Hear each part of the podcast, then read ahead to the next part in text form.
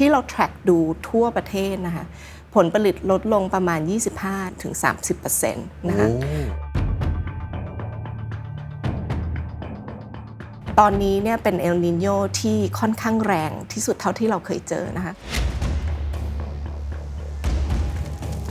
ไทยวาลดลงน้อยกว่า 5%ในแง่ของ supply ที่เข้านะคะเพราะว่าเราเตรียมตัวมาเมื่อ 3-4 ปีที่แล้วในแง่ของเทคโนโลยีเนี่ยอันเนี้ยช่วยได้เยอะนะคะ ในปัจจุบันเนี้ยยังไม่มีใคร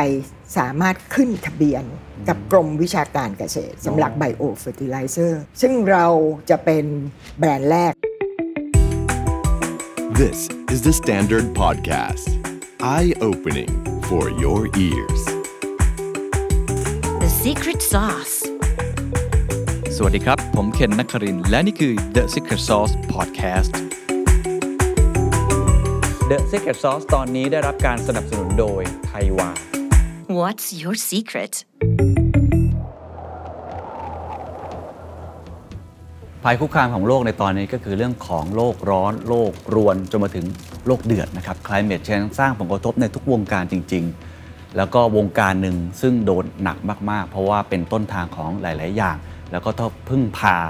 ดินน้ำลมหลายอย่างแบบนี้ก็คืออุตสาหกรรมเกษตรนั่นเองครับ ทุกท่านทราบดีนะครับมีข่าวเกิดขึ้นมากมาย เวลาเกิดภัยแล้งเกิดน้ำท่วมเกิดไฟป่า ผลผลิตทางการเกษตรเนี่ยลดลงแล้วก็โดนผลกระทบค่อนข้างมาก เชื่อไหมครับในประเทศไทยเนี่ยมันสำปะหลังซึ่งเป็นพืชเศรษฐกิจส่งออก อันดับหนึ่งของโลกเนี่ยโดนผลกระทบเยอะมากนะครับมีตัวเลขออกมาบอกว่าผลผลิตโดยรวมทั้งอุตสาหกรรมลดลงไปกว่า 30% ข้อมูลจากหอการค้าไทยนะครับได้ระบุว่าเอลนิโยได้ส่งผลกระทบต่อภาคการเกษตรไทยในปี 2566 เสียหายไปราว 4.8 หมื่นล้านบาท โดยพืชที่กระทบมากที่สุดก็คือข้าวนาปี มันสำปะหลัง ยางพารา ข้าวโพด ปาล์มน้ำมัน และผลไม้ครับ เรื่องนี้ถือว่าเป็นเรื่องใหญ่นะครับ วันนี้ผมเลยมาพูดคุยกับคนที่เขาทำอุตสาหกรรมแปรรูป พวกมันสำปะหลังนี้โดยตรงก็คือบริษัทไทวา ไทวาทำอะไรบ้างถ้าใกล้ตัวทุกท่านมากสุดก็คือวุ้นเส้นนั่นแหละครับวุ้นเส้นยี่ห้อกิเลนคู่อย่างนี้นะฮะแต่จริงแล้วเขาทาอีกหลายอย่างเขาเป็นอุตสาหกรรมเกษตร เรื่องของอาหารด้วย แล้วก็เรื่องของไบโอพลาสติกด้วย ทีนี้ในเมื่อต้นทางของเขาเนี่ยคือเกษตรกรที่ปลูกมันสำปะหลังแล้วโดนผลกระทบ เมื่อไม่มีวัตถุดิบมา แต่ยังมีดีมานอยู่ รวมถึงผลผลิตไม่ได้ตามที่ต้องการ ก็ต้องมาแก้ไขปัญหากัน วันนี้เราจะมาพูดคุยกันครับว่าเขาแก้ไขปัญหานี้อย่างไรทำให้โดยรวมภาพรวมของบริษัทไทยวาเองเนี่ยโดนผลกระทบของผลผลิตมันสำปะหลังเนี่ยลดลงเพียงแค่ 5%เท่านั้นเอง นวัตกรรมคือหัวใจที่จะช่วยแก้ไขปัญหาตรงนี้ได้ และเทรนด์ในตอนนี้ก็คือเรื่องของ regenerative agriculture ก็คือไม่ได้ทำลายดินอย่างเดียว แต่ว่าเข้าไปช่วยฟื้นฟูสภาพ ไม่ว่าจะเป็นจุลินทรีย์ หรือว่าเรื่องราวต่างๆ ที่เกี่ยวข้องกับการ ปลูกพืชมันสำปะหลัง ไม่ว่าจะเป็นดิน ไม่ว่าจะเป็นน้ำไม่ว่าจะเป็นการดูแลนะครับหรือว่าเรื่องราวที่ไม่ได้ใช้สารเคมีเพื่อตอบโจทย์ด้วย ผมคิดว่ามีหลายอย่างมากเลยที่เราน่าจะเรียนรู้ได้จาก episode นี้โดยเฉพาะนวัตกรรมในการต่อสู้กับโลกร้อน ทั้งในเชิงของการปรับตัวหรือว่า climate resilience ก็คือ adaptation เพื่อให้ได้ผลผลิต หรือความสามารถในการแข่งขันเนี่ยเท่าเดิมมี productivity และเรื่องของ mitigation คือการลดการปล่อยคาร์บอนหรือว่า carbon footprint นั่นเองครับ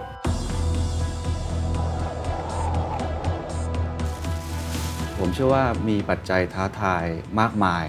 ในรอบปีที่ผ่านมาเลยอยากให้เราโอเวอร์วิวสักเล็กน้อยว่าปีที่ผ่านมาหรือว่ามองไปในอนาคตเนี่ยเป็นยังไงบ้าง มีอะไรเป็นอุปสรรคอะไรเป็นความท้าทายใหม่ หรือว่าความท้าทายเดิมที่ยัง ongoing อยู่ หรือมีอะไรที่เป็นโอกาสบ้างครับที่ที่ผ่านมาของไต้หวันนะคะในแง่ของ strategy ของไต้หวันเองเนี่ยจริงๆเราก็ได้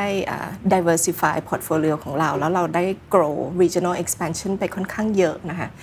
ปีที่แล้วเนี่ยเรา expand ไปที่อินเดียด้วยนะคะ แล้วปีนี้เราก็จะมีประเทศอื่น ต้นปีนี้เนี่ยเรากำลังจะเปิดโรงงานใหม่ที่แคนเบเดียนะคะ เพราะฉะนั้นในแง่ของ regional เนี่ย ตอนนี้เรามี 16 operation นะคะในประมาณ 6 ประเทศนะคะ เป็นอะไรที่เราตั้งใจทำนะคะ ในแง่ของธุรกิจของเราเนี่ยที่คุณเคนเท้าความเมื่อกี้คือเรามี 3 ธุรกิจก็คือตัวแป้งมันนะคะ ตัวฟู้ดที่เป็นนูโดลส์ของเรานะคะ แล้วก็ตัวไบโอพลาสติกเองเนี่ย ถ้ามอง the whole value chain หรือ supply chain ของเราเนี่ยสิ่งที่สำคัญของเราหนึ่งในนั้นก็คือจะเป็นตัว raw material หรือว่าฝั่งต้นน้ครับำนะคะฝั่งต้นน้ำเนี่ยเนื่องจากว่าเราทำฟู้ดแล้วเราอยู่ในฟู้ดเซกเมนต์เนี่ยต้นน้ำของเราหลักๆ ก็จะเป็นมันสำปะหลังนะคะมันสำปะหลังเป็นพืชที่ แน่นอนว่าถึงแม้จะทนทานนะคะ แต่ว่าก็หนีไม่พ้นของ Impact จาก climate change นะคะ จากไทยวาเองเนี่ยเรา sourcing มันสำปะหลังประมาณ 1.3 ล้านตัน บวกๆต่อปีนะคะ ใน region นี้ไม่ว่าจะในเมืองไทยเองอาในเวียดนามเองซึ่งเรามี 2 โรงงาน แล้วก็ในแคนเบเดียนะคะอ่า impact ของเราอะค่อนข้างเยอะปีที่แล้ว สิ่งที่เกิดขึ้นก็คือปีที่แล้วที่จริงๆ ก็มีหลายคนพูดถึงก็คือเรื่อง El Nino effect ครับเรื่องแรงนะคะ สิ่งที่เราเจอในต้นปีที่แล้วก็คือฝนเนี่ยปกติก็จะตกเดือน3นะคะแต่ฝนนั้นได้เลื่อนไป2-3เดือน ซึ่งนั่นแปลว่า 1 ผลผลิตลดลงประมาณที่เรา track ดูทั่วประเทศนะคะผลผลิตลดลงประมาณ 25ถึงถึง30%นะคะถ้าเท้าความเนี่ยอุตสาหกรรมมันสำปะหลังเนี่ยต่อปีเนี่ยอ่าในแง่ของ plantation ในเมืองไทยเนี่ยเราจะปลูกอยู่ประมาณ 9 ไร่ถึง 10 ล้านไร่นะคะ อ่า output ประมาณ 30ถึง32 ล้านตัน โดยประมาณเฉลี่ย แล้วมันก็ขึ้นขึ้นลงลงกันทุกปี แต่พอมาเจอเอลนิโยเนี่ยทางเราเองก็ตกใจเหมือนกันนะอาตอนแรกเรา estimate ว่า โอเค 30 มันลดลงมา 28 แต่ดูจริงๆ มันลดมาประมาณ 25ถึง26 ล้านตัน โอ้เหลือแค่ 25ถึง26 ล้านค่ะตัน ปีนี้เป็นเอกนาปีที่ 2 ที่เรากำลัง go into El Nino แล้วก็ที่ฟังหลาย ๆแหล่งมาที่และที่เราวิเคราะห์เองครับเนี่ยก็จะเป็นอีกปีหนึ่งที่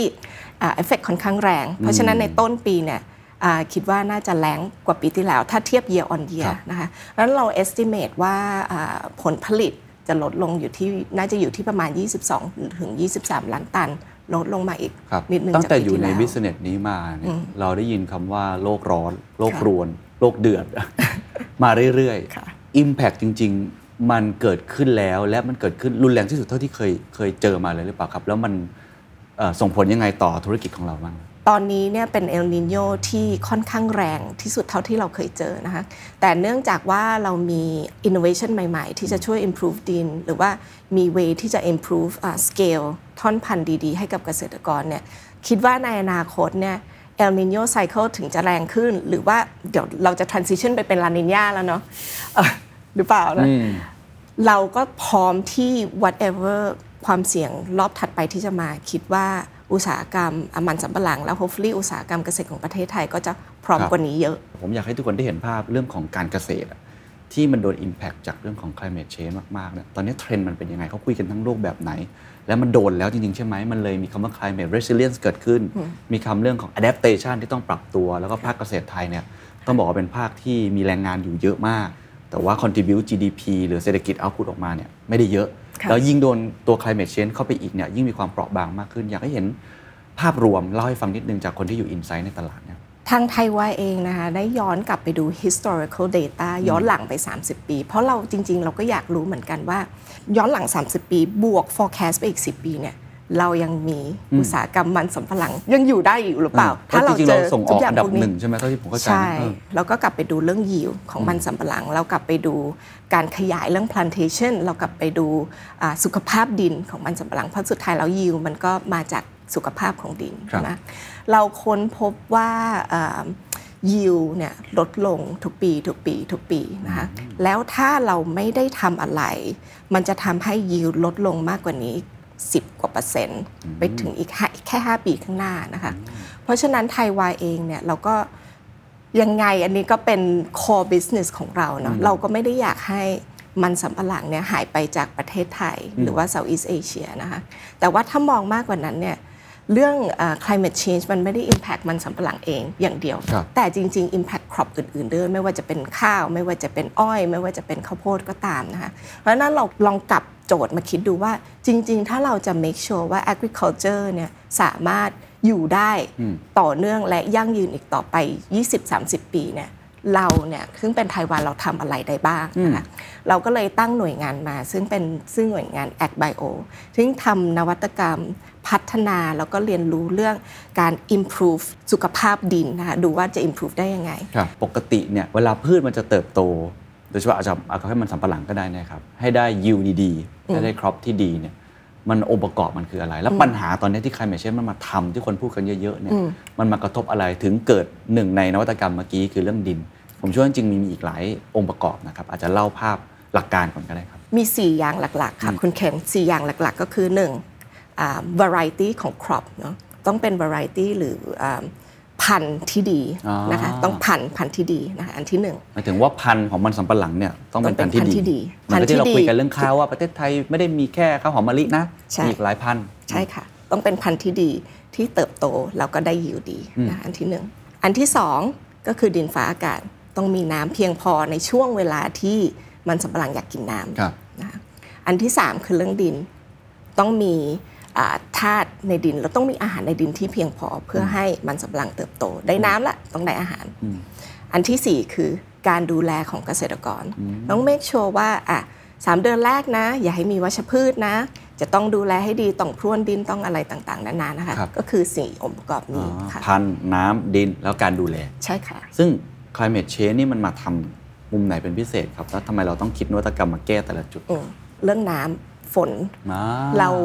ทำอะไรไม่ค่อยได้อยู่แล้วเนาะนะแน่นอนในแง่ของน้ำเราก็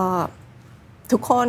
เราลงน้ำหยดก็ได้ แต่ว่ามันไม่ใช่ทุกแหล่งในประเทศไทยที่มีน้อืมำนะคะคือไม่มีหที่ระบบชลประทานที่ดี ใช่ที่มี access to water ครับนะคะเพราะฉะนั้นเนี่ยอีกหนึ่งอย่างที่เราทำได้ก็คือเรื่องดิน เราก็เลยมา tackle เรื่องดินอ๋อนะคะเราก็เลยพยายามหาวิธีว่าเราจะทำให้ดินดีขึ้นได้ยังไงอืมนะคะซึ่งปกติดินดีนี่มันมาจากอะไรครับ ดินดีก็คือธาตุอาหารในดินต้องมีเพียงพอ ไม่ว่าจะ NPK อ๋อไมโครหรือแมโครนิวเทรียนต้องมีวิตามินเข้าไปอ๋อเพื่อให้พืชแล้วดูดแล้วซับที่มาของมันคืออะไรครับที่มาของปกติมันถึงได้ถึงธรรมชาติเหรอ หรือว่าต้องเติมปุ๋ย หรือว่าจริงๆ คือการปลูกพืชที่หลากหลาย มีได้หลายอย่างครัค่ะบก็คือในธรรมชาติก็คือมีมาเรื่อยๆนะคะ แต่ว่าเวลาที่เราทำอ่าอุตสาหกรรม เวลาที่เราทำเกษตรเนี่ยบางครั้งเราไม่ได้ดูแลดิน เวลาที่เราปล่อยให้พืชโตมาเรื่อยๆ โดยที่ไม่ได้สารอาหารเข้าไปเพิ่ม ดินมันก็ไม่ได้รับการบำรุง เหมือนไม่มีคอลลาเจนเข้าไปในผิผิววหนังนะคะไม่ได้มัทาก็ครีมจะไม่เต่งเต่งตึงเราก็จะโกลไม่ได้เราก็สเตย์ยังไม่ได้ก็จะมีอายุอ๋อแก่ตัวไปเรื่อยๆนะคะเราก็ต้องดูแลดินอืมให้เรื่องเติมดีคอลลาเจนให้ดิน ถูกต้องต้องเติมคอลลาเจนและวิตามินให้ซึ่งดินปกติวิธีการปกติเท่าที่ผมเข้าใจก็คือสารเคมี ใช่ไหมก็คือสารเคมีค่ะปุ๋ยใช่ค่ะ สารเคมีกับปุ๋ย แต่เราก็เลยมาคิดว่าสารเคมีกับปุ๋ยอ่าที่ผ่านมามันก็อาจจะมีราคาค่อนข้างแพงอ่าแล้วก็จะมี Impact กับอ่าเรื่องคาร์บอนฟุตปรินต์อ่าเราก็เลยมาดูว่าเอ๊ะจริง ๆไต้หวันเนี่ยเนื่องจากว่าในเมืองไทยเรามี six factories เนอะ six factory นั้นก็มี waste ที่ออกมาอ่าจาก factory ของเรา เราจะ repurpose หรือทำยังไงให้อ่าของเสียพวกเนี้ย มีประโยชน์ในภาคอุตสาหกรรมได้อีกบ้างอืมเอาก็เลย waste มาทำให้ turn เกิดประโยชน์ waste into value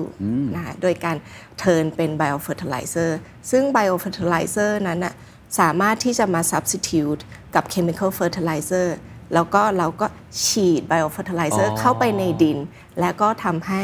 ดินนั้นครับชุ่มฉ่ำแล้วก็ดีเป็นขึ้ปุ๋ยนชีวภาพจะไปอย่างนั้นก็ว่าได้ใช่ค่ะซึ่งซึ่งกระบวนการตรงนี้คือเวสมันเวสมาจากอะไรของกระบวนการผลิต พวกมันสำปะหลังเท่าที่ผมเข้าใจใช่ใช่ไหมค่ะ ฮะแล้วก็แปลงมาเป็นปุ๋ยกระบวนการนี้ยากไหมครับ เอิ่มมีอยู่แล้ว อ๋อมีอยู่แล้ว มันมีอยู่แล้วในกระบวนการผลิตของมันสำปะหลังเราได้เวสอย่างเช่นไต้หวันเนี่ยเรามีเวสที่ไปเข้าบ่อไบโอแก๊สเราครับมีเวสที่ออกมาซึ่งเป็นพวกกากมันนะคะเราก็เอาจุลินทรีย์มาย่อยเวสพวกนี้ อ๋อแล้วก็เทิร์นให้มันเป็นอ่าปุ๋ยชีวภาพ ปุ๋ยชีวภาพเป็นไบโอค่ะเฟอร์ติไลเซอร์ ใช่ค่ะ แล้วเราก็ใช้แทนได้เลย ใช้แทนได้เลย แต่ว่าเราพยายาม develop ตอนนี้มันยังไม่ได้ 1 ต่อ 1 เราไม่อ่าสามารถที่จะ substitute 1 ต่อ 1 ได้ เราจะค่อยๆ transition ไปอืมนะคะตอนนี้ได้อัตราส่วนเท่าไหร่ครับ 20-80%โอ้ก็ยังเพิ่มมากอีกไกลเนาะอีกไกล แต่ว่ามันไปได้เรื่อยๆ คือเหตุผลที่จะ 20-80% 20อ่า bio กับยี่อ่า80 chemical เพราะว่าถ้าเราจะทำให้ scale เราก็ใหญ่ขึ้นนะเราต้องทำให้เห็น ผล การที่จะทำให้เห็นผลเราจะไปลอง day one 100%มันยากเราอยากให้เกษตรกรค่อยๆลอง ค่อยๆลองแล้วก็ค่อยๆเพิ่มเข้าไป เพราะว่าการที่จะ scale ได้เราต้องทำให้เกษตรกรมั่นใจอืม ว่าผลผลิตเขาจะไม่หายครับ แน่นอนอืมค่ะ เพราะฉะนั้นนี่คือเรื่องของ biofertilizer หรือปุ๋ยค่ะชีวภาพ ซึ่งได้สองเด้งเลย ทั้งในมุมของคาร์บอนฟุตปรินต์ด้วยค่ะ ใช่ไหมครับ อย่างน้อยก็ค่อย ๆ เปลี่ยนไป ค่ะ อย่างหนึ่งก็คือได้ผลผลิต ตามที่เราตั้งใจ มีอย่างอื่นอีกไหมครับ ที่เป็นนวัตกรรมที่ไทยวาพยายามทำเพื่อแก้ไขปัญหาตรงนี้ค่ะและในแง่ของ climate change นะคะ ชนิดของพันธุ์เองเนี่ยอ่าไทยวาไม่ได้เป็นคนอ่าพัฒนาพันธุ์เองนะคะแต่ไทยวาทำงานร่วมกับสถาบันพัฒนามันสำปะหลังแห่งประเทศไทยหรือว่า TTDI TTDI เนี่ยมี capability แล้วก็มี R&D ที่เขาจะมาพัฒนาพันธุ์ใหม่ๆอ่าให้กับเมืองไทย ซึ่งเป็นพันธุ์ที่เพิ่มผลผลิต แล้วก็เพิ่มแป้งให้กับมันสำปะหลัง ไม่ว่าจะเจอเรื่อง climate change แบบไหน ไม่ว่าจะเจอเรื่อง disease อ่าเรื่องโลกครับอะไร มันก็เขาพยายามที่จะช่วยเราพัฒนาทนพันธุ์ทานดีๆ ให้เรา ทนแดดทนฝนทนแมลงทนเชื้อโรคทุกอย่าง ใช่ หน้าที่ของเราก็คือ เวลาเขาพัฒนาแล้ว เราต้องมาช่วยสเกลให้กับอ๋อเกษตรกรเพื่อที่สเกลตรงนี้เนี่ยจริง ๆ เราก็มีนวัตกรรมอีกอันหนึ่งฮะก็คือเราทำ greenhouse เป็นเรือนกระจกเรือนกระจกครับนะคะ greenhouse ที่อยู่ทั่วประเทศในโรงงานของเรา เราทำท่อนพันธุ์ที่ปลอดโรคและท่อนพันธุ์ที่ยิวดีๆเนี่ยแล้วเราก็มอบให้เกษตรกรไปปลูกในพื้นที่ของตัวเองอืมก็คือเอาท่อนพันธุ์ที่เกิดเกิดจากการวิจัยและพัฒนามาว่าน่าจะทนทานค่ะแข็งแรงทนแดดทนฝนค่ะตัวนี้เป็นของแท้แน่นอนที่จะค่ะทนได้ใช่แล้วเอามาค่ะแล้วเราใช่ก็ช่วยอยู่ในไอตัวกรีนเฮาส์แล้วก็ส่งต่อให้กับเกษตรใช่กร ใช่ค่ะอ๋อเหตุผลที่บอกว่าเป็นนัดนวัตกรรมก็คือ เรามี 12 Greenhouse เนาะแต่ว่าเวลาที่ท่อนพันธุ์อยู่ใน Greenhouse เนี่ยเมื่อก่อนเนี่ยมันใช้เวลาประมาณ 60 วันถึง 45 วัน ตอนนี้ 2 ปีเนี่ยเรา develop ท่อนพันธุ์อยู่ใน Greenhouse แค่ 30 วันเราก็ออกได้แล้ว เพราะฉะนั้นเรา turnover rate ในปเร็วกติขึ้เขานอยู่ในนั้นเขาอยู่ทำอะไรครับเขาอยู่เพื่อให้โตแล้วเราก็เพาะใส่อาหารเข้าไปเพื่อให้เขาโต make sure ว่าพอเกษตรกรเอาไปปลูก ในดินแล้วเนี่ยมันโตแน่นอนค่ะเหมือนก็เตรียมพร้อม เตรียมให้พร้อมพร้อมเข้าสู่บ่มบ่มอยู่ในท้องเหมือนลูกบ่มอยู่ในท้องเออเออแล้วก็กินวิตามินเข้าไปเยอะๆโตมาคือ ออกมาได้ อีกอันหนึ่งที่เราเป็น partner ให้กับเกษตรกรได้คือการ advise แล้ว anticipate future มันพยายามที่จะมอง future แล้วก็มี warning signal ให้เขานะคะเราเป็นคอนซัลท์ให้เขา เป็น consult ให้เขาที่ปรึกษา ใช่ ตอนนี้เรามีทีม agronomist นะคะแล้วก็ research R&D อยู่ประมาณ 25 คนที่เซิร์ฟใน Southeast Asia region เนี่ยสิ่งที่เราทำได้คือตอนนี้เรากำลัง predict weather นะคะดินฟ้าอากาศเป็นยังไง ฝนจะตกช่วงไหนไม่ตกช่วงไหนนะคะแล้วทีม agronomist เราเนี่ยก็จะเอาข้อมูลเนี้ยไปพูดคุยกับเกษตรกรบอกว่าเออช่วงนี้น่าจะตกนะผมว่าขุดตอนนี้ดีกว่า หรือว่าอันนี้เออดีเลยไปหน่อยนะผลลัพธ์เป็นยังไงครับ ผลลัพธ์นะคะในแง่ของเกษตรกรของเราแน่นอนมี Impact นะคะแต่ overall ไทยวาเนี่ยอ่าถ้าอุตสาหกรรมลดลงอยู่ประมาณ 25-30%เนาะในแง่ของผลผลิตอะไทยวาลดลงน้อยกว่า 5%ในแง่ของ supply ที่เข้านะคะเพราะฉะนั้น คิดว่าอันเนี้ยเพราะว่าเราเตรียมตัวมาเมื่อ 3-4 ปีที่แล้วในแง่ของเทคโนโลยีเนี่ยอันเนี้ยช่วยได้เยอะนะคะหลังจากที่เราคุยกันถึงภาพรวมธุรกิจและกลยุทธ์ของไทยวาแล้ว ผมจะพาทุกท่านไปพูดคุยกับนักวิจัยกันสักนิดครับว่า วิธีการเตรียมตัวของไทยวาในด้านเทคโนโลยีที่คุณแก้พูดนั้นเป็นอย่างไร มีการทำ R&D ที่น่าสนใจอย่างไรบ้าง โดยคนที่ผมจะพูดคุยนะครับก็คือดรนรมนศรีสุมะประธานเจ้าหน้าที่บริหารฝ่ายวิจัยและพัฒนาครับ โจทย์ของปัจจุบันเนี่ยเรื่องของ climate change เนี่ยครับที่มีผลต่อผลผลิตของภาคเกษตรเนี่ยเป็นเรื่องแรกครับนะคะแล้วตอนนี้เรื่องที่กำลังบูมมากคือคุณภาพดินอืมที่ด้อยลงนะคะ เพราะว่าเราใช้วิธีทางเคมีค่อนข้างเยอะครับ เราลืมไปว่าในดินนั้นมันมีชีวิตมีสิ่งมีชีวิตเล็ก ๆจำนวนมากที่เป็นระบบนิเวศที่ส่งเสริมการเจริญเติบโตของพืชด้วย และมีผลต่อคุณภาพดินลักษณะของดิน เพราะฉะนั้นเนี่ยตอนนี้ในในทิศทางของเกษตรยุคใหม่ครับเราจะได้ยินคำว่า regenerative อ่าใช่ agriculture ใช่ใช่นะคะ อันนั้นก็คือหลักการก็คือดึงกลับอื มมาเพื่อที่จะมาดูให้ดินเนี่ยมีความอุดมสมบูรณ์แบบเดิม โดยที่ไม่พึ่งพาสารเคมี หรือยาฆ่าแมลงต่างๆ มากจนเกินไปอืมค่ะเพราะฉะนั้นนี่คือเกษตรแนวใหม่ regenerative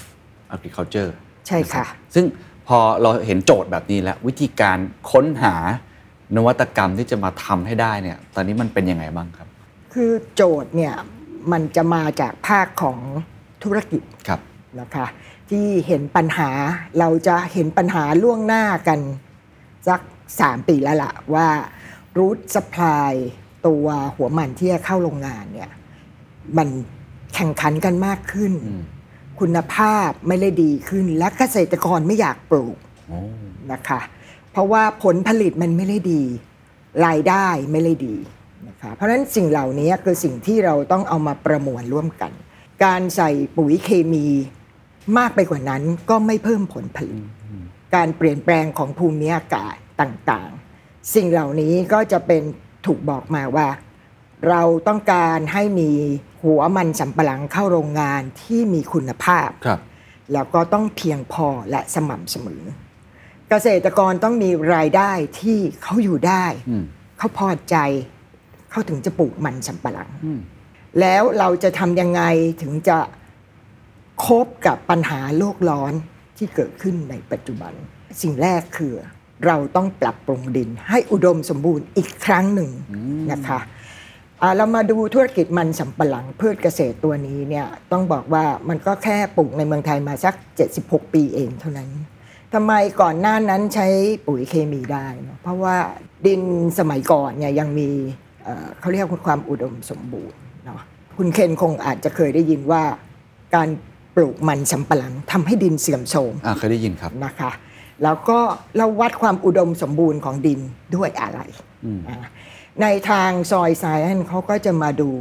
อินทรีย์วัตถุในดินsoil organic matter โดยมาตรฐานโลกนะคะ มาตรฐานโลกก็จะบอกว่า อย่างน้อย 2%นะถึงจะเรียกว่าดินอุดมสมบูรณ์ครับแต่ประเทศไทยเนี่ยเราก็พอใจอืมนะ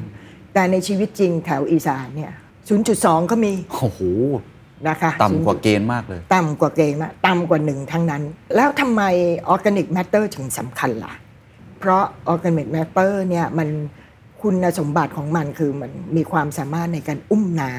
ำนะคะ มันอุ้มน้ำ แล้วมันมีความสามารถในการจับ ถ้าเราใส่ปุ๋ยเคมีมันจะช่วยจับ เพราะฉะนั้นการสูญเสียจะน้อยลง และที่สำคัญที่สุดมันคือแหล่งอาหารของจุลินทรีย์เพื่อที่ให้มันมีอะไรกินครับการที่เราใส่สารเคมีไปเยอะๆ สุดท้ายเนี่ยดินของบ้านเราอะเราเรียกว่าดินที่อยู่ใน ICU อะนะครับเอ่อจุลินทรีย์เนี่ยน้อยมากนะคะเพราะว่าเราเราใช้สารเคมีเยอะ มาถึงวันนี้เมื่อ climate change แล้วเราใช้เคมีมาอย่างต่อเนื่อง 70 กว่าปีอย่างเงี้ยมันถึงเวลาแล้วที่เราจะต้องมาแก้ไขในอีกทิศทางหนึ่ง นี่คือที่มาของโปรเจกต์ไทยวา8อืม Bio Fertilizer อืม Bio Fertilizer ก็เป็นปุ๋ยจุลินทรีย์มีชีวิตอืมนะคะทำไมชื่อไทยวา8ก็เพราะว่าไทยวา8นั้นมาด้วย จุลินทรีย์ 8 กลุ่มอ๋อทำงาน2ประเภทครับนะคะ ประเภทแรกก็คือการย่อยสลาย เรามองโปรเจกต์เนี้ยไกลไปนอกเหนือจากมันสำปะหลัง เพราะมันย่อยสลายได้กับ a g r i v a s e หรือ crop residue ทั้งหลายไม่ว่าจะเป็นอ้อยอืมข้าวโพดคือมัไปนใช้กับพืชอื่นก็ได้ ใช่ใช่ค่ะ ย่อยสลาย recycle nutrient กลับมาโอ้นะในใบมันสำปะหลังเนี่ยมีโปรตีนถึง29%เพราะฉะนั้นเนี่ยเอ่อกลุ่มแรกก็คือการย่อยสลายครับกลุ่มที่สองคือกลุ่มของจุลินทรีย์ที่ช่วยให้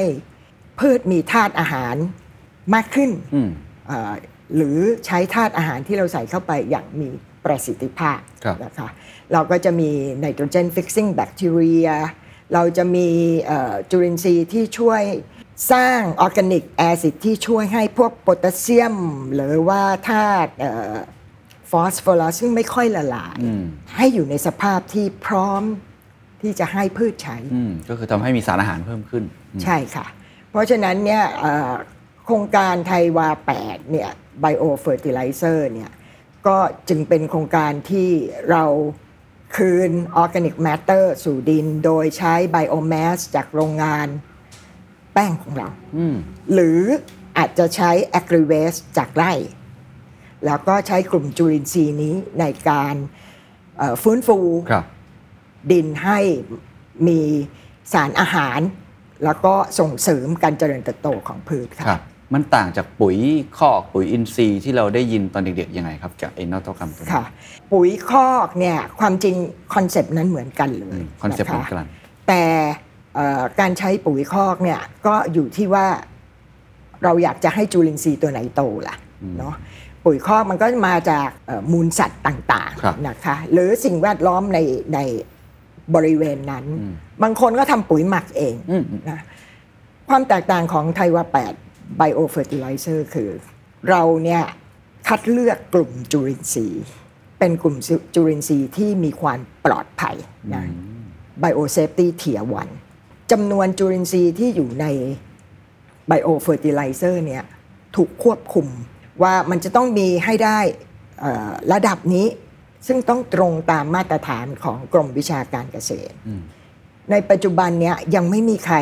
สามารถขึ้นทะเบียนกับกรมวิชาการเกษตรสำหรับ Biofertilizer ซึ่งเราจะเป็นแบรนด์แรก ซึ่งเราก็ได้ทุนอันนี้เนี่ยจาก NIA ครับนะสถาบันนวัตกรรมแห่งชาตินะคะ แล้วเราก็ทำงานร่วมกับก รมวิชาการเกษตร ในการที่เราจะต้องได้มาตรฐานความปลอดภัย ตรงตามที่กำหนดเอาไว้ครับอืมค่ะ แล้วผลลัพธ์เป็นยังไงครับ พอเอาลองไปใช้จริง เราได้ทดสอบในแปลงทดลองปีนี้มาเป็นย่างเข้าปีที่3ครับปุ๋ยตัวนี้เนี่ยเราจะใส่ร่วมกับเอ่อส่วนที่เราเรียกว่า biomass จากโรงงานอ่านนะคะอะอย่างเช่นเปลือกมันเปลือกดินก็คือคืนมันกลับไป เราเอาใช้มัน waste ออกให้เป็นประโยชน์อ่าใช่เราคืนมันกลับไปเราใช้ sludge ซึ่ง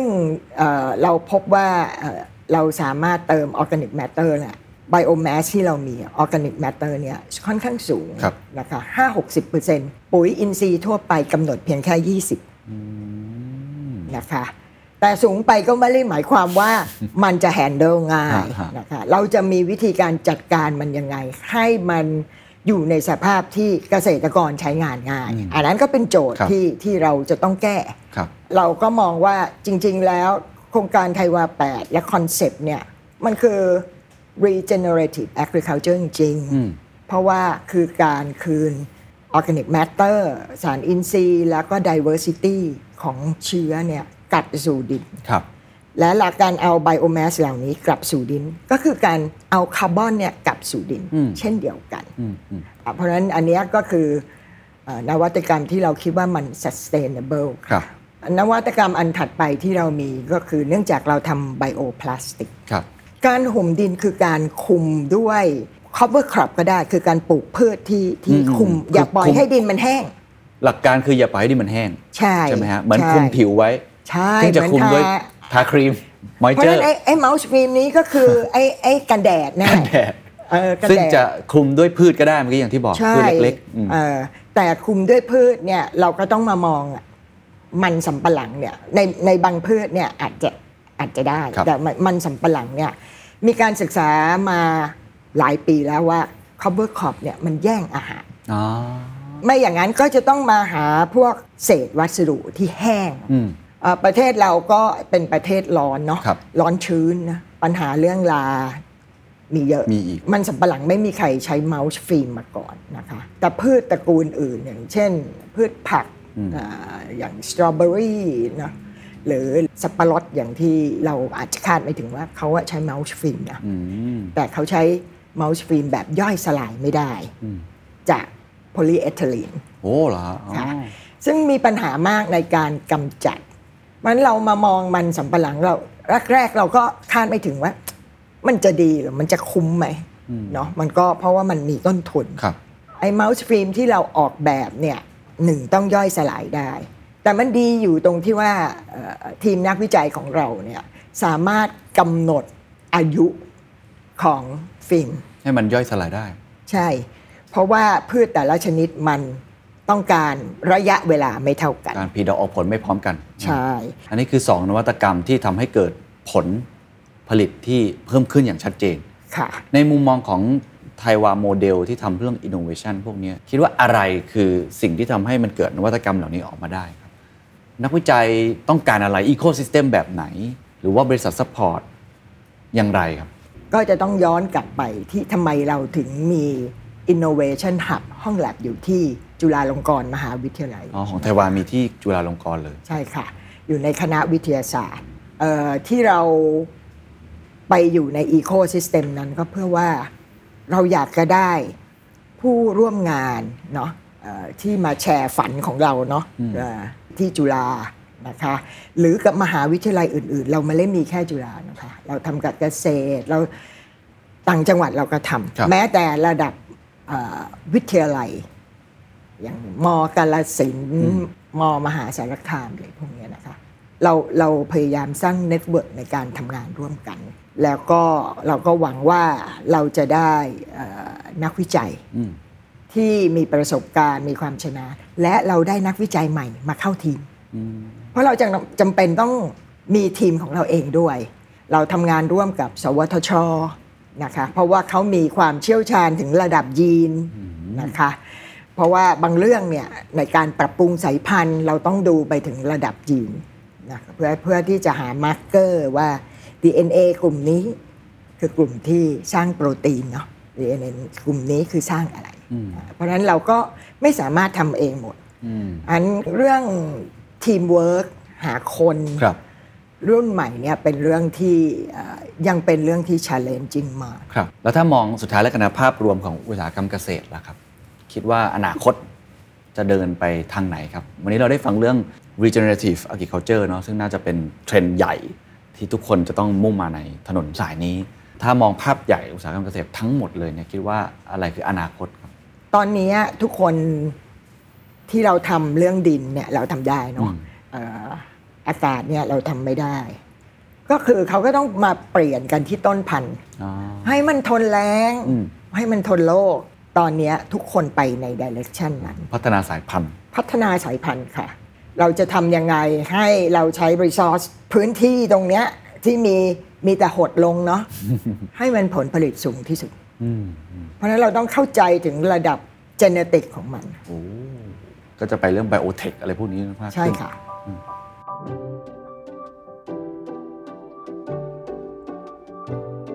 สิ่งที่เราคุยเมื่อกี้คือการ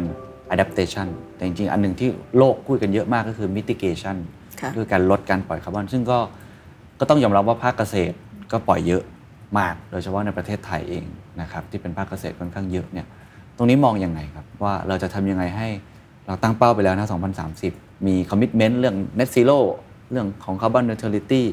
ภาคเกษตรเนี่ยต้องทำยังไงที่จะไปถึงจุดนั้นอืมภาคเกษตรนะคะ ตอนนี้ก็ contribute 30% plus ของ carbon footprint ทั้งหมดในทุกวงการนะคะอ่าภาคเกษตรเองเนี่ยปรับตัวต้องปรับตัวแน่นอนนะคะอ่าเป็นเพราะเรื่อง climate change นะคะเราพยายามที่จะหาวิธีที่ลด carbon footprint ในภาคอุตสาหกรรมเกษตรนะคะเพราะฉะนั้นสิ่งสิ่งที่ไทยวามองไว้นะคะก็คือเรื่องหนึ่ง substitute chemical fertilizer ด้วยการใช้อ่าปุ๋ยชีวภาพนะคะเพราะฉะนั้น อันนี้ก็ลดครับค่อนข้างเยอะละ ตอนนี้เรากำลังหาคนที่มาช่วยเรา measure เรามีแนวทางแล้วว่าเราจะ measure เรื่องการลดคาร์บอนฟุตพิ n นตรงนี้ได้ยังไงนะคะอันที่สองคือถ้าเราใส่ organic matter เข้าไปในดินเนี่ยแล้วทำให้พืชโตเนี่ยมันสามารถที่จะดึงอ่า CO2 เนี่ยจากอากาศเข้ามาในดินได้อีกนะคะอันนี้ก็คือดูดซัสิ่บงที่เราคาร์บอนดูได้ใช่อันนี้ก็เป็น another way ที่เรากำลังดูไว้อยู่คุณเคนเพราะฉะนั้นเนี่ยถ้าอุตสาหกรรมเกษตรบอกว่า เอ้ย เรามี impact ค่อนข้างเยอะจาก climate change นะคะเราก็ต้องมาพึ่งตัวเองละว่าเราอะทำอะไรได้อีกบ้างนะคะเราทำได้เยอะมากเหมือนกันค่ะคุณเคนแต่ถ้ามองภาพรวมประเทศไทยเนี่ยผมว่าก็มีคนพูดกันเยอะนะว่าแบบโอ้เกษตรกรลำบากจังเลย ถึงมีนโยบายพักหนี้ออกมา อยากจะเพิ่มผลผลิต ในขณะเดียวกันก็ต้องปรับตัวเข้าสู่ climate change อีก ภาพรวมของอุตสาหกรรมเกษตรและเกษตรไทยเนี่ยเรามองยังไงครับคิดว่าในสองสมปีนี้ที่ผ่านมานะคะสปอตไลท์มาอยู่ที่เกษตร ค่อนข้างเยอะเนาะเพราะฉะนั้นน่ะน่าจะมีคนที่เข้ามาดู แล้วก็ช่วย introduce นวัตกรรมอะใหม่ ๆ เข้ามาในภาคเกษตรค่อนข้างเยอะนะคะทุกคนก็คือต้องเลือกด้วยเหมือนกันเนาะจะเป็นนวัตกรรมแบบไหนแต่สุดท้ายแล้วถ้าจะให้ scale ได้แล้ว scale ได้เร็วเนี่ยก็ต้องดูนวัตกรรมที่ practical ด้วยเหมือนกันครับอันที่สองก็คือ คิดว่าทุกธุรกิจเนี่ยต้องช่วยกัน แน่นอนเกษตรกรเนาะจะต้องปรับตัวนะคะ แต่ว่าเกษตรกรก็มีคนที่จะช่วย คนที่มีกำลังพอจะช่วยได้ก็คือบริษัทอืมนะคะเอกชน เพราะฉะนั้นเอกชนต้องช่วย drive ตรงนี้ให้กับเกษตรกรอย่าให้ภาระไปตกที่เกษตรกรอย่างเดียวนะคะอืมคู่มือของไทยวาคืออะไร อะไรคือเรียกว่าเป็นสิ่งที่เอ่อคุณแก้มทำแล้วกัน ในการ lead transition ตรงนี้ ด้วยวิชั่นของไทยวาครับเองนะคะเรามองว่าเรา อยาก create innovation and sustainability นะคะจากต้นน้ำไปถึงปลายน้ำนะคะเราอยากอยู่ในโลกนี้อีกนานเพื่อที่จะ hopefully ว่าเราจะได้ทำในสิ่งดีอืมๆไปได้อีกหลาย ๆ ปีค่ะอืมเพราะฉะนั้นเรามองภาพใหญ่ยาวก็จริงเป็น long term แต่ว่า short term ก็ต้อง balance ใช่ค่ะเพราะอันไหนที่จะมี impact ได้ในระยะสั้นด้วย ใช่ค่ะ เพราะว่าโลกยั่งยืน แต่ว่าธุรกิจก็ต้องยั่งยืนด้วยเนาะ ใช่ค่ะต้องสามารถเลี้ยงตัวเองได้ ใช่ค่ะ ขอบคุณครับ ขอบคุณค่ะ And that's the secret sauce. ถ้าคุณชื่นชอบ The Secret Sauce episode นี้นะครับ ก็ฝากแชร์ให้กับเพื่อนๆ คุณต่อด้วยนะครับ และคุณยังสามารถติดตาม The Secret Sauce ได้ใน Spotify, SoundCloud, Apple Podcast, Podbean, YouTube และ Podcast Player ที่คุณใช้อยู่นะครับ และอย่าลืมติดตาม Facebook Fanpage The Secret Sauce เข้ามาติชมเข้ามาพูดคุยกับผมได้เลยนะครับ